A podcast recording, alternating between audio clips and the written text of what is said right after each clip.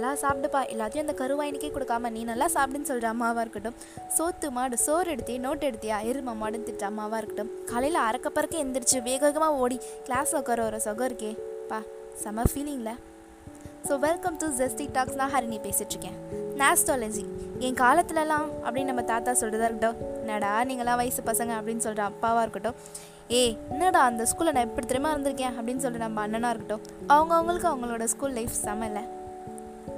Going line miss சொன்னாலும் அடிச்சு பிடிச்சி ப்ரேயருக்கு ஓடி மொட்டை வெயிலில் நின்று நம்ம ஃப்ரெண்டுக்கு அதுக்கு மட்டும் கேட்குற மாதிரி குசு குசுன்னு பேசுவோம். இப்போ நம்ம ஃப்ரெண்ட்ஸ் கூட இல்லை கொலீக்ஸ் கூட பேசணும் அப்படின்னா கண்டென்ட்டே வராது. பட் அந்த காலத்தில் நம்ம என்னதான் அப்படி பேசியிருப்போம் அப்படின்னு யோசிச்சு பார்த்தா என்னதான்டா அப்படி பேசியிருப்போம்? அப்படின்னு நமக்கே ஒரு மாதிரி வியப்பாக இருக்கும். அவ்வளோ பேசியிருப்போம் நம்ம.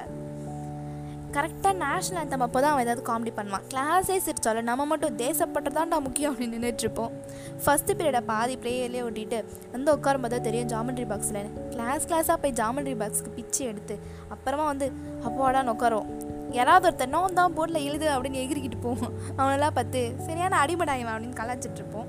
அப்புறம் மிஸ்ஸுக்கே தெரியாமல் மிஸ்ஸு சாரியை தொட்டு பார்க்குற ஒரு ஃபீல் இருக்குது பாருங்கள் பா சொர்க்கம் மாதிரி இருக்கும். எனக்குலாம் ஐயோ நான் மிஸ்ஸு சாரியை தொட்டுட்டேன். This is the good day for me அந்த மாதிரிலாம் ஜாலியாக இருக்கும்.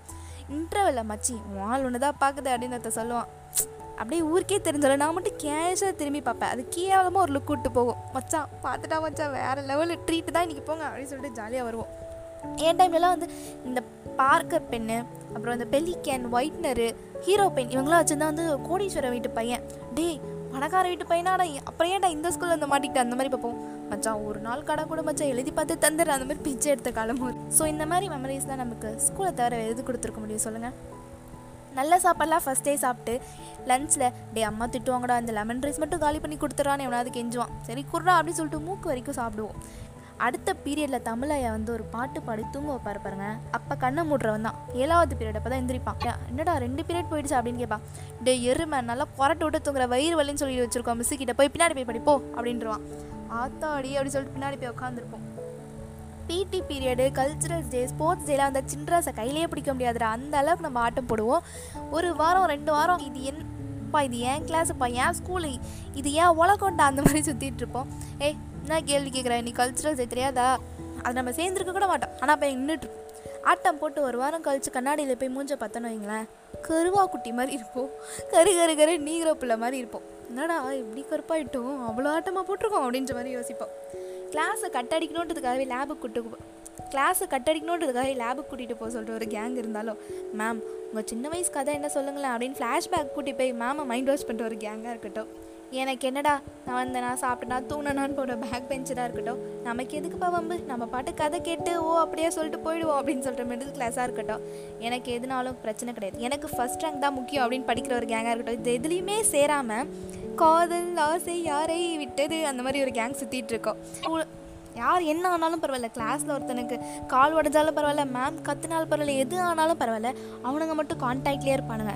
அவன் அவளை நோக்கினான் அவன் அவளை நோக்கினாள். அந்த மாதிரி ரெண்டு பேர் கண்ணு மட்டும் கான்டாக்ட்லேயே தான் இருக்கும். திரும்பவே திரும்பாது. டேய் கிளாஸில் தானடா இருக்கீங்க? அந்த மாதிரி இருக்கும். அப்படிப்பட்ட ஒரு காதல் ஜோடிகளாக இருக்கட்டும். இல்லை நான் எதுலேயுமே கிடையாது.